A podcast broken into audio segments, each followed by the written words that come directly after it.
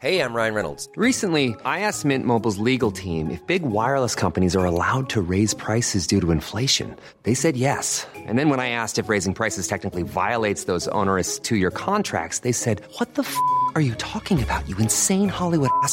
So to recap, we're cutting the price of Mint Unlimited from $30 a month to just $15 a month. Give it a try at mintmobile.com slash switch. $45 upfront for three months plus taxes and fees. Promo rate for new customers for limited time. Unlimited more than 40 gigabytes per month. Slows. Full terms at mintmobile.com.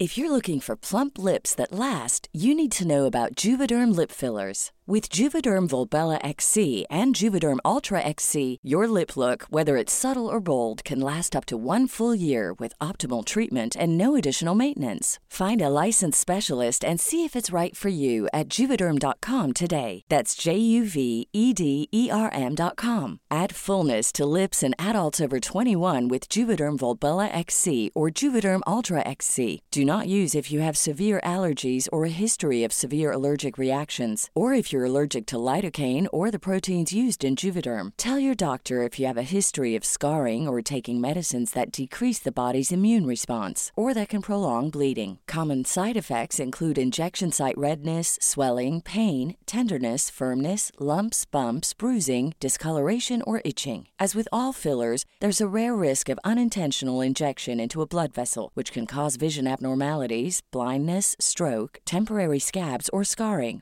For full important safety information, visit juvederm.com. Millions of people have lost weight with personalized plans from Noom, like Evan, who can't stand salads and still lost 50 pounds. Salads, generally, for most people, are the easy button, right?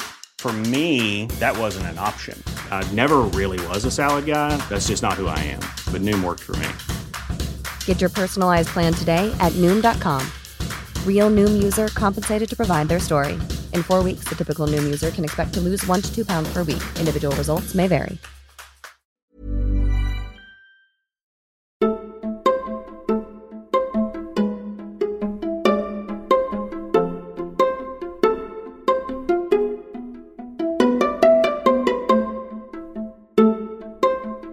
Jag tror att det finns många som inte själva utsätts för diskriminering som vill engagera sig för jämlikhet.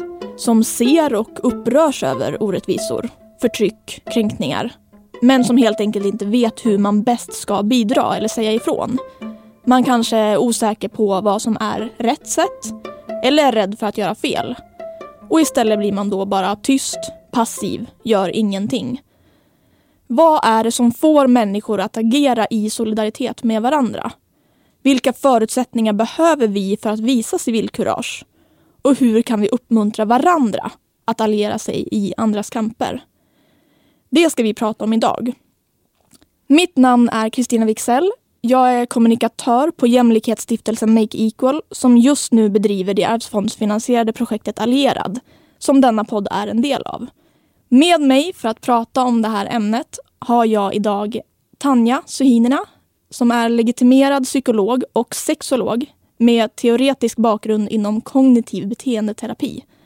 Tanja bedriver den psykologiska och sexologiska mottagningen Eros och psyke och skriver blogginlägg om par och vänskapsrelationer, sex och sexualitet och andra områden ur ett psykologperspektiv. Jag har också med mig Björn Hedensjö som tidigare har jobbat som journalist och chef på bland annat Dagens Nyheter och Dagens Industri. Men som 2011 bestämde sig för att sadla om och bli psykolog. Björn är även med i podden Dumma människor. En vetenskapstörstande podcast om populärkultur, psykologi och mänskligt beteende som görs tillsammans med Lina Thomsgård. 2014 publicerade Björn även boken De är vi en text om tolerans, hjälpbeteende och fördomars psykologi. Jag vill börja med att ställa den kanske lite dumma men också självklara frågan. Behöver vi verkligen alliera oss med varandra? Behöver vi lära oss att visa civilkurage?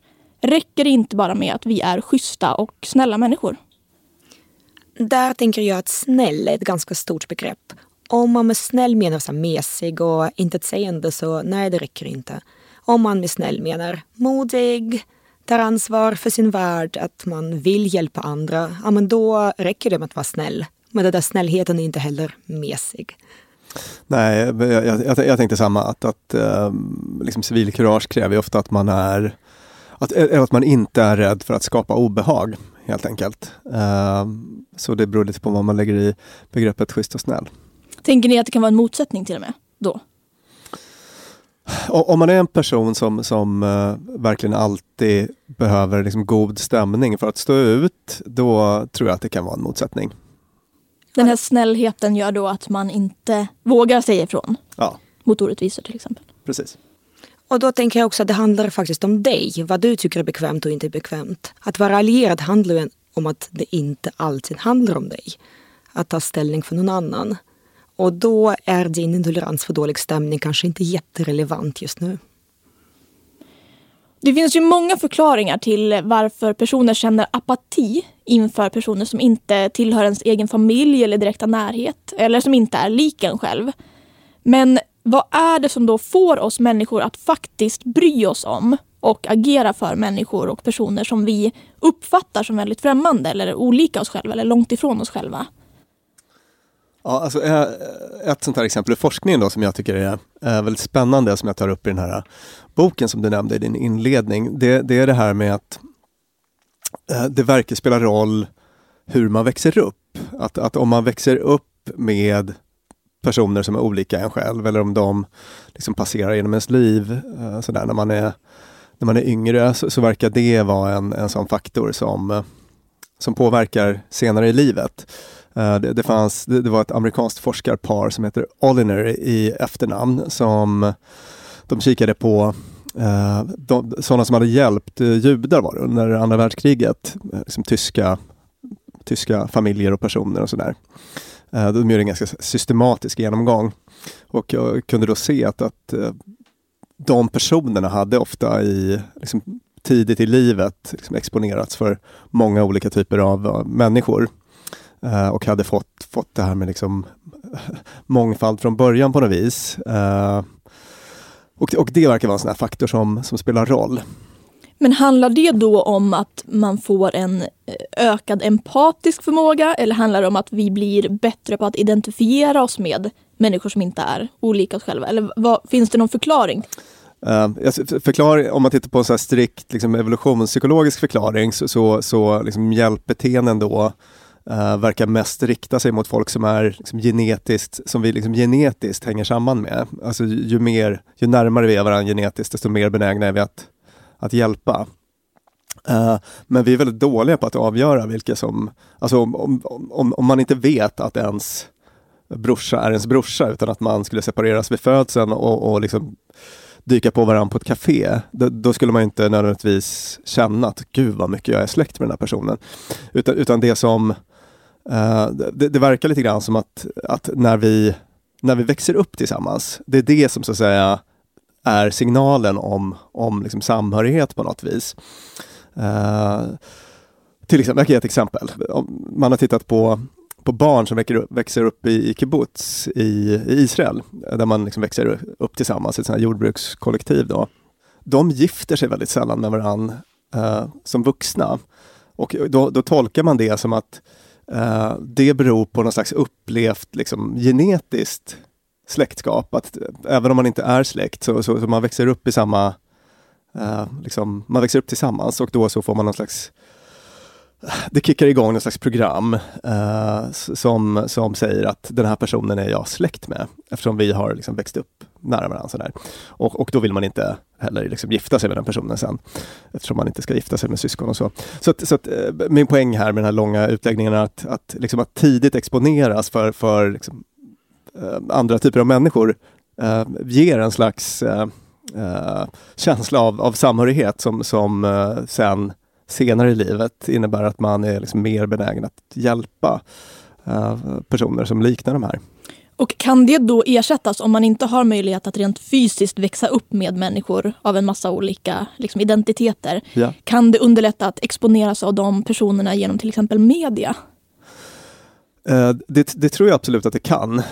Uh, någon slags sån här modellinlärning, man ser hur andra gör och absolut. Jag har, jag har ingen sån här färsk forskning som jag kan referera, men, men, men det tror jag helt säkert. Jag tänker på en sån sak som alltid dyker upp när vi, när vi hör om terrordåd till exempel runt om i världen. Att det blir oftast mer snack om det är i USA till exempel. För att vi har en starkare kulturell koppling till USA för att vi exponeras av väldigt mycket amerikansk kultur. Jag Just det, att det den, den kommer närmare ja. Vad tänker du Tanja om det här? Um, jag tänker att det kanske är lite KBT-grej, men jag tänker att det här med att känna empati eller känna apati kanske faktiskt inte alltid är särskilt viktigt. Folk har en idé att man måste känna för att handla rätt. Och jag tänker att där kan man ju faktiskt verkligen bara tänka rent moraliskt att man, jag tycker det här är rätt, jag har ingen känsla för det här, jag känner ingen från gruppen. Men det verkar för jävligt att det pågår ett folkmord någonstans. Liksom. Så jag tänker att också koppla bort från vad som känns bra. Gör det till exempel att välgörenhet hamnar mer rätt. För det blir inte så att man skickar en massa nallebjörnar till ett ställe som egentligen behöver sjukhus. Och att man även låter kanske folk som är proffs avgöra vad som behöver göras. Och folk som kan den här situationen. Så jag tänker att det här fokus på känslor, det är jättebra med känslor men det är, det är inte nödvändigt. Och empati är också en känslomässig reaktion. Och för mig, som, när jag tänker om hur det är att vara allierad, jag tänker att vad du känner är jätteointressant. Vad du gör är däremot väldigt intressant. Men jag tänker att ens värderingar och attityder mot andra människor måste ju på något sätt påverka hur benägna vi är att hjälpa till eller agera i en, när det är en faktisk kritisk situation. Eller? Ja, jag tänker att, eh, jag tycker, jag tycker att du har rätt, eh, Tanja. Men jag tänker att liksom det här begreppet kognitiv dissonans då, jag, vet inte om det låter bekant. Alltså, du får gärna förklara det. det ska jag göra. Det är det psykologiska obehag som uppstår när vi när liksom vårt agerande och våra liksom tankar, känslor och attityder så inte hänger ihop. Uh, så att, uh, och, och vi vill väldigt gärna hänga ihop, alltså identitetsmässigt. Alltså om, om man tänker att man är en miljövän till exempel och, så, och sen så skippar man uh, källsorteringen, då, då, då blir det liksom en och, och blir påkommen med att skippa källsorteringen, då liksom uppstår det så här obehag. Uh, för man får inte riktigt ihop sin självbild. Vänta, det är jag som är miljövän, jag källsorterar ju inte. Det, så här, det, det, blir, det blir en dissonans. Och den vill vi bli av med så fort som möjligt. Och det, det är klart att liksom, attityder och värderingar, det är ju liksom en viktig, viktig del av, av identiteten ändå. Men, men sen så håller jag med Tanja om, om att det är liksom ännu viktigare faktiskt vad, vad vi gör. Men, men det är en sån sak som jag ofta får höra att, eh, att man kritiserar personer som, som gör gott med att så här, men det här är bara någonting du gör för syns skull för att du ska se ut som en god människa. Att det finns något godhetskomplex eller liknande. Och där tänker jag precis som du är inne på Tanja, att det, det spelar väl egentligen ingen roll vad syftet är. Om det är att jag bara vill framstå som en god människa men jag gör någonting som hjälper en annan. För den som blir hjälpt så spelar väl inte egentligen det någon roll. Jag tänker delvis så, det kan ju också vara att personer, vissa personer kan liksom lyfta fram sitt agerande i situationer väldigt mycket och på det sättet ta uppmärksamhet från folk som faktiskt gjort hela jobbet. Och det kan vara ett ganska stort problem med just att vara allierad och en god människa och stå upp för rätt värderingar när man bara kommer dit för att demonstrera att man är där eller göra någonting som syns men inte gör det osynliga arbetet. Det blir bara ytligt helt enkelt. Ja, och det återigen, och det viktiga där är ju egentligen om man drivs av någon sorts extrem skam och onda tankar, man gör det osynliga arbetet och gör väldigt mycket, men för min del då är man väldigt bra allierad. Eh, I podden Dumma människor så pratar du Björn om att våra attityder till andra människor kan förändras av hur vi faktiskt agerar. Alltså att om jag gör gott mot en människa så kommer det leda till att jag också tänker och känner bättre om den människan. Ehm, jag har alltid tänkt att det är tvärtom, att det är just attityderna man behöver arbeta med först. Vad tänker du kring det och kopplat till alliering? Jag tror att det är väldigt vanligt att tänka så som du gör, men forskningen visar faktiskt att det är precis tvärtom. Att, att det, är liksom inf- eh, det vi gör är den viktigaste informationen till oss själva om vilka vi är. Alltså det visar sig att det faktiskt funkar så. Uh, vi, vi, vi, tänker oss, alltså jag tror att folk lite till mans tänker så här att, att om, om jag ska om jag ska ta reda på vem jag är, då behöver jag liksom ägna mig åt introspektion och vända mig inåt och fundera på mina tankar och känslor och så vidare. Men, men, men det är liksom egentligen mycket mer kraftfullt eh, liksom det agerande vi ägnar oss åt. Jag kan, jag kan ge ett exempel från forskning. Då. Eh, det, fanns, det, det här var en amerikansk studie som, eh, där man, eh, man frågade folk om man fick man frågade en grupp människor om man fick sätta en ganska ful skylt eh, någonstans i Kalifornien där, där det stod kör försiktigt eh, i deras trädgårdar. Jag tror det var bara 17 procent som tackade ja till det här erbjudandet. Men, men i, i en grupp, en del av den här gruppen, där svarade typ 83 eller 85 procent ja på den här förfrågan. Och vilken var skillnaden då mellan de som svarade, 85 procent svarade ja och där 17 procent, eh, där bara 17 procent svarade ja. Jo, det visade sig att i den här gruppen där nästan alla svarade ja, de hade två veckor tidigare fått frågan om de kunde sätta upp eh, någon annan typ av eh, skylt i sin trädgård. Jag tror, Håll Kalifornien vackert. En väldigt liksom okontroversiell skylt då tolkar man den här studien så som att, att de här personerna som först hade tackat ja till att sätta upp den här uh, lite finare, okontroversiella skylten i sin trädgård, de hade då fått en idé om sig själva som engagerade samhällsmedborgare. Så här, jag, jag är en person som bryr mig om mitt samhälle, för jag har en sån här skylt i min trädgård. Och, och då blir de liksom mycket mer benägna att, att uh, att göra en sån här prosocial grej igen och sätta upp en, en, en sån här skylt. Uh, hänger du med? Ja, men och då tänker jag direkt om vi ska konspirera lite eller spåna och försöka vara lite kreativa här. Vad, hur skulle man kunna översätta det här till alliering? Om vi då som organisation vill få fler att alliera sig, hur ska vi lura dem att sätta upp den här första skylten? Just det. För att sen... Hmm, uh... Tanja, kommer du på något bra? Nej, men jag tänker hela det här massdeltagandet i Pride-paraden som väldigt många företag driver. Å ena sidan tycker jag att det blir en lite tomt symbolfråga men jag tror också att det finns en poäng i att folk faktiskt funderar på de frågorna och gör någonting aktivt. Går ut, eh, deltar. Man exponerar sig för alltid också för fler människor som kanske inte är folk man vanligtvis träffar. Just det. Eh, jag är en sån som går i, Pride-paraden. Ja, men precis. Ja, jag, jag, är en person som bryr mig om liksom, mångfald och tolerans. Det ger information till den här personen om vad jag är för figur. Så att ha en, en låg ribba för att börja engagera sig eller börja mm. alliera sig helt enkelt. Ja, och att göra det lätt att även ta nästa steg. För att annars blir det ju liksom, jag har ett Pride-pin, jag går till Pride-paraden, ja och och så klappar man på axeln och liksom tänker att nu är jag klar. Ja men precis, alla de företagen som går Pride-paraden men sen faktiskt inte har lika behandling på arbetsplatsen. Men återigen, för de enskilda privatpersonerna från vilket företag det än är så tror jag det är ganska bra ingång.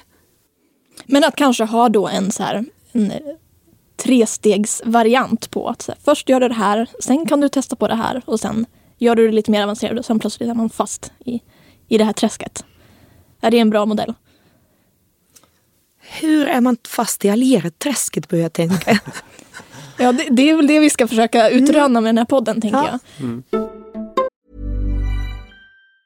Say hello to a new era of mental health care. Cerebral is here to help you achieve your mental wellness goals with professional therapy and medication management support. 100% online. You'll experience the all new Cerebral Way, an innovative approach to mental wellness designed around you.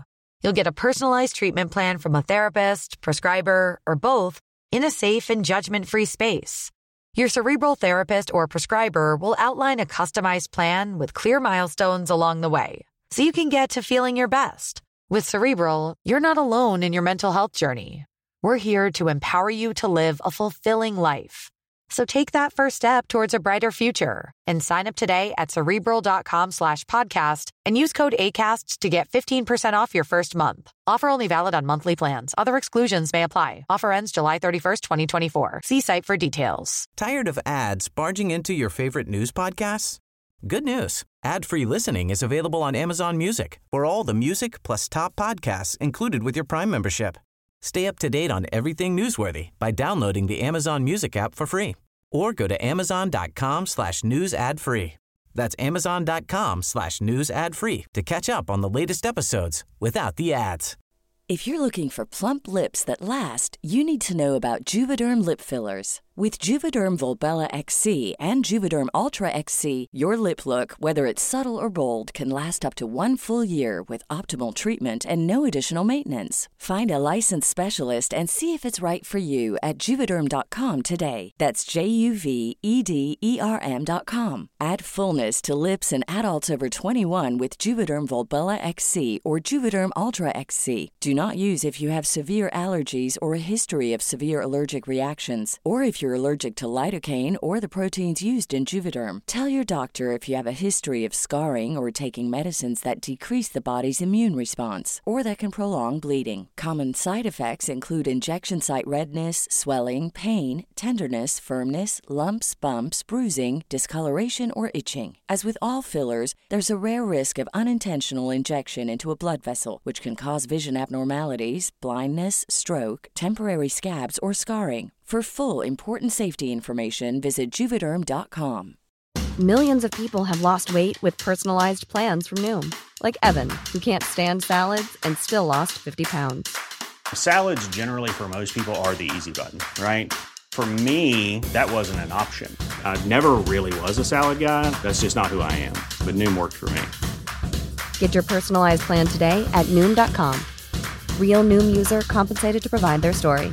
In four weeks, the typical Noom user can expect to lose one to two pounds per week. Individual results may vary.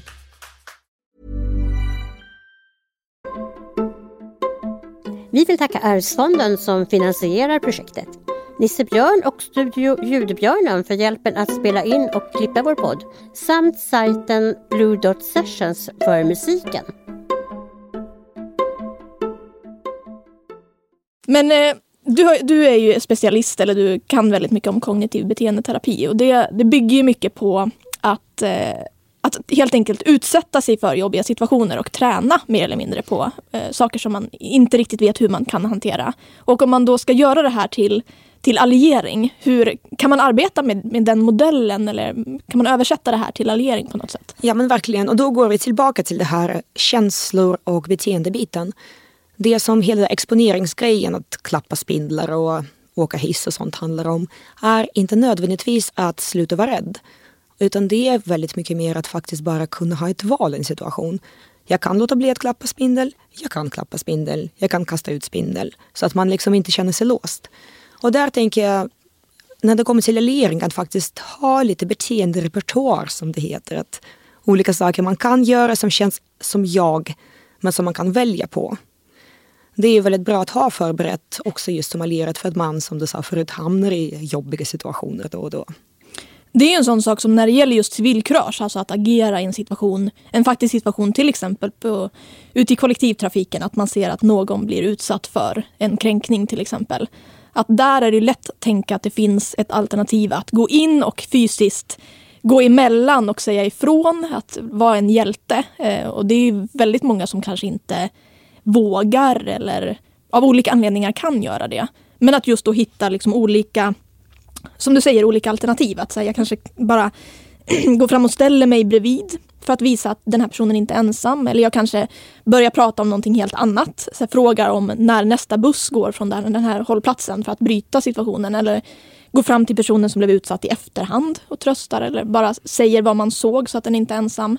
Men att på något sätt föreställa sig då olika situationer och bygga upp olika alternativ för att agera. Är det en sån sak? Verkligen. Och jag tänker att där um, finns en väldigt bra vad ska man säga, övning kanske, eller bara sätt att tänka på som jag tycker om som KBT-terapeut. Att uh, man faktiskt bara övar på att säga saker. Det här med att säga ord, att uh, använda munnen för att säga en mening, det är en ganska så här, motorisk grej man gör. Och när man börjar famla efter ord och bara liksom, det känns väldigt ovant att säga stopp, det där är inte okej, okay, om man inte är en sån person som gör det till vardags. Men om man övat några gånger så man vet i alla fall vilka ord man ska använda. Så om stopp kommer så har man någon sorts fortsättning på det. Och att man känner att man gör en person som har sagt stopp, det är inte okej. Okay, om vi går tillbaka till att ha egna erfarenheter. Men ja, också att ha flera val. Och kanske en situation där man inte vågade göra någonting. Att istället för att eh, skämmas och inte göra någonting efteråt. Att tänka, oh, okej okay, jag vågade inte, hur ska jag göra nästa gång? Och då är till exempel just att bara avleda uppmärksamhet ett fantastiskt alternativ. Som eh, du sa, att konfrontera är inte alltid jättebra. Men att avleda brukar funka mycket bättre. Ibland kan man ju göra, alltså förvärra situationen om man konfronterar. Ja men verkligen. Men eh, hur gör, för det är ju också en sån sak, som vuxen människa så känns det ju alltid lite fånigt att öva på sådana saker. Att så här, sitta i grupp på tre personer och säga stopp till varandra. Eh, I vilket forum kan man göra det? Och hur ska man få det att kännas mindre fånigt? Jag tänker så här, hemma framför spegeln, du behöver inte ha någon person med dig. Men jag tänker också att lära sig saker som vuxen, det är lite som att vara 30-åring i en klass för ballett. först, liksom första klasselever. Barn är gjorda för att lära sig saker. Det är lätt för dem. Vi, alltså, vuxna är inte lika gjord för att lära sig grejer. Och då får man kanske också landa i att mm, det är inte bekvämt för det är nytt och det är svårare för mig som vuxen. Äh, jag är 30-åringen i balettklassen just nu. Det kommer gå lite knöggligt. Men jag vill. Och där kommer värderingarna in. Jag vill vara en sån person som gör saker och då måste jag göra grejer och öva på att göra grejer. Och i övrigt då, hur, eh, om man, vill, om man har en, en handlingsförlamning, om man upplever att man har det gång på gång för att man kanske är rädd för att göra fel eller säga fel. Hur, hur kan man på andra sätt motverka den handlingsförlamningen? Hur kan man tänka? Eller finns det andra saker att träna på? Jag tänker att ett sätt att hantera handlingsförlamning är också att ibland så känner man att ah, okay, om jag inte gjorde någonting i stunden så ska jag inte göra någonting alls. Men att faktiskt här samla mod och gå in till kollegan som sa något transfobiskt i efterhand och säga du, um, det var, jag var inte bekväm med det. Eller att göra någonting i efterhand är oftast inte en dålig idé. Precis, och sen så det blir ju nästan aldrig så, så illa som man tror. Så man kan ju då göra, liksom konstruera små, små experiment helt enkelt och, och, och testa. Eh, det kommer kännas olustigt.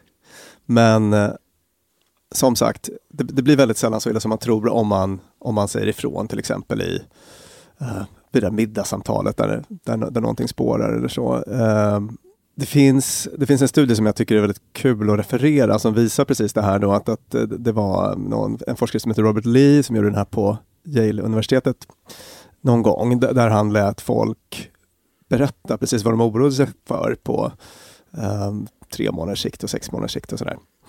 Eh, och sen så följde han upp och tittade hur det hade gått med det. Och det visade sig att 85 procent av det som folk faktiskt hade bekymrat sig för inträffade aldrig. Och det visade sig dessutom då att, att i de här fallen när det som folk oroade sig för faktiskt inträffade så gick det nästan alltid bättre att hantera än vad folk hade trott. Och, och så är det också när man, när man säger ifrån, att man, man, man har massa liksom orostankar kring vad, kring vad som ska inträffa, att folk inte ska tycka om en längre eller så. Men, men det blir nästan aldrig det blir nästan aldrig så illa som man tror. Så att, så att liksom, te testa, gå emot känslan och eh, säg, alltså, säg det där som du, som du tycker borde sägas, även om det känns obehagligt. Och, och utvärdera hur det gick. I de flesta situationer så är det ju värre att inte säga något. För att då upplevs man som att man håller med eller att man inte tycker det. att det var så farligt. Och det där när man inte säger något tenderar ju liksom då att dröja kvar mycket längre. Medan om man faktiskt, eh, om man faktiskt säger, säger, säger ifrån så brukar det liksom på något vis stanna i situationen då. En annan sak, för nu pratar vi mycket om att agera i, i, med civilkurage och det är lätt att man hamnar där och det är det som är de självklara situationerna. Men eh, en sak som vi upplever som svårt när vi engagerar oss för jämlikhet det är ju att vara proaktiv. Att inte bara reagera på negativa saker, både i samhällsdebatten men också i en faktisk situation i kollektivtrafiken eller på en arbetsplats eller liknande.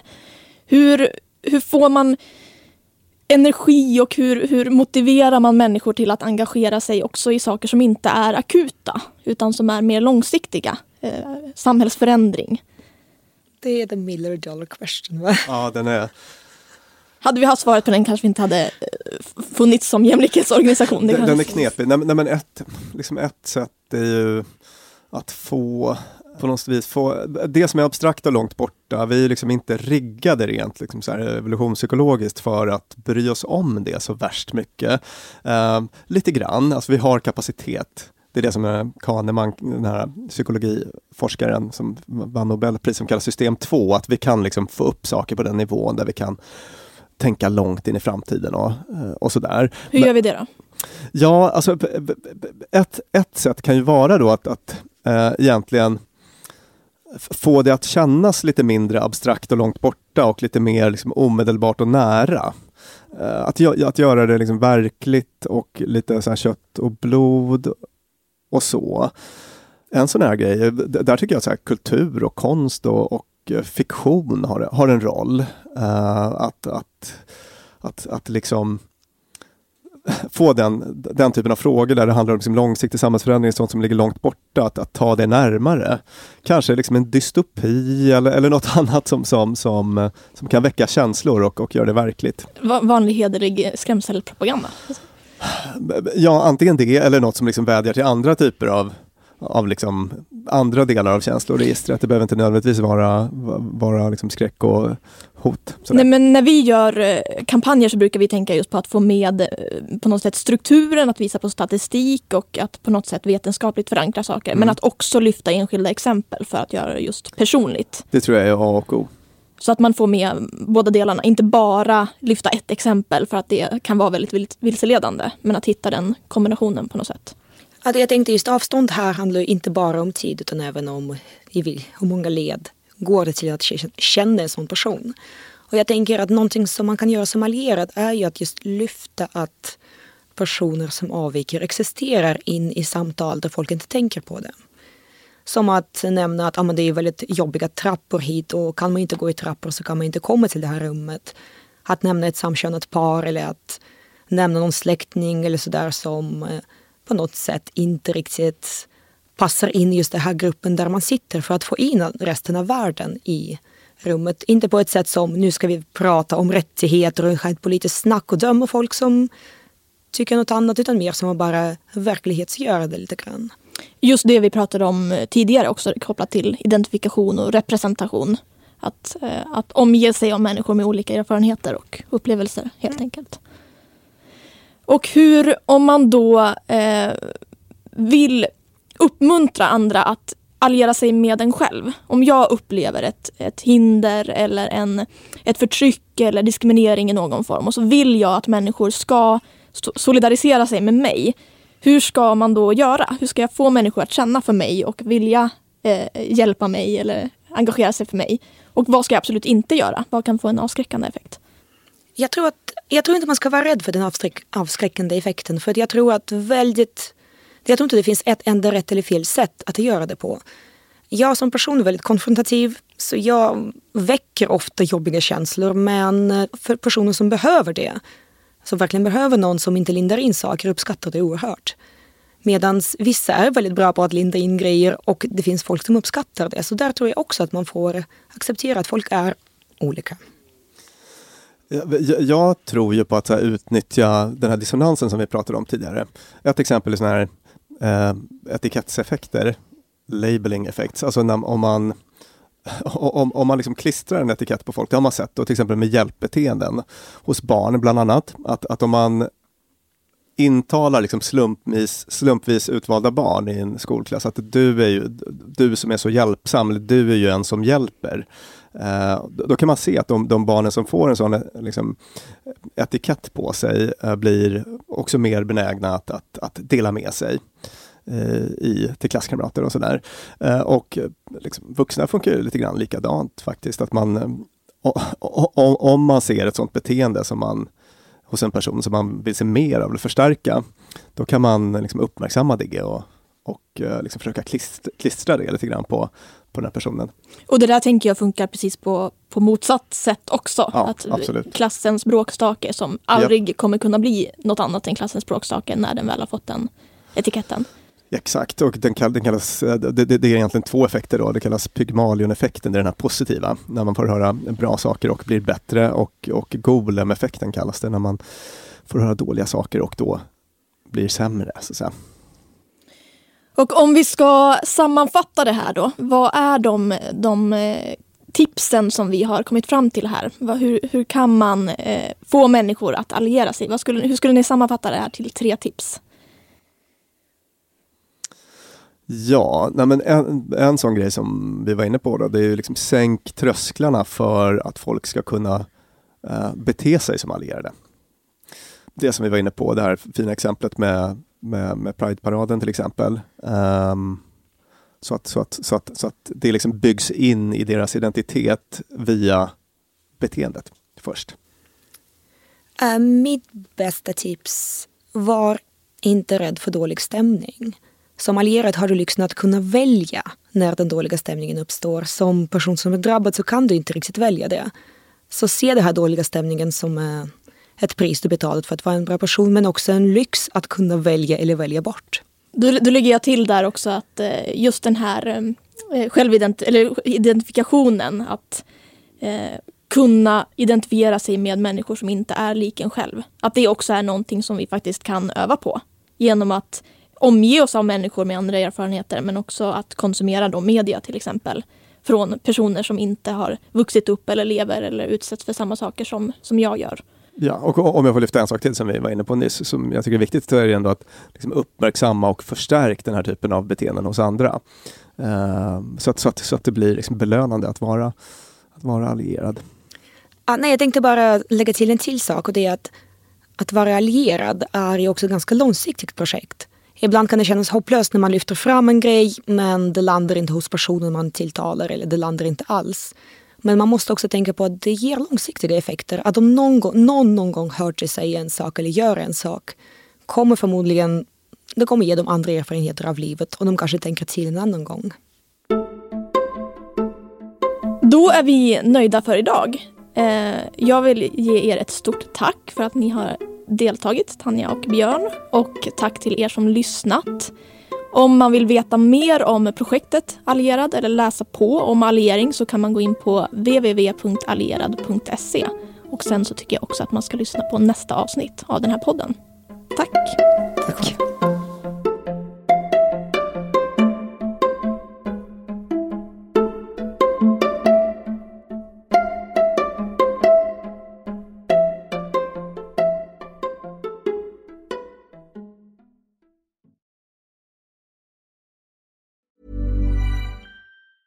Tired of ads barging into your favorite news podcasts?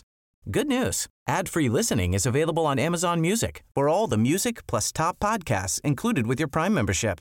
Stay up to date on everything newsworthy by downloading the Amazon Music app for free or go to amazon.com slash news ad free. That's amazon.com slash news ad free to catch up on the latest episodes without the ads. How would you like to look five years younger? In a clinical study, people that had volume added with Juvederm Voluma XC in the cheeks perceived themselves as looking five years younger at six months after treatment. Look younger, feel like you. Add volume for lift and contour in the cheeks with Juvederm Voluma XC. Reverse signs of aging by adding volume to smooth laugh lines with Juvederm Volure XC.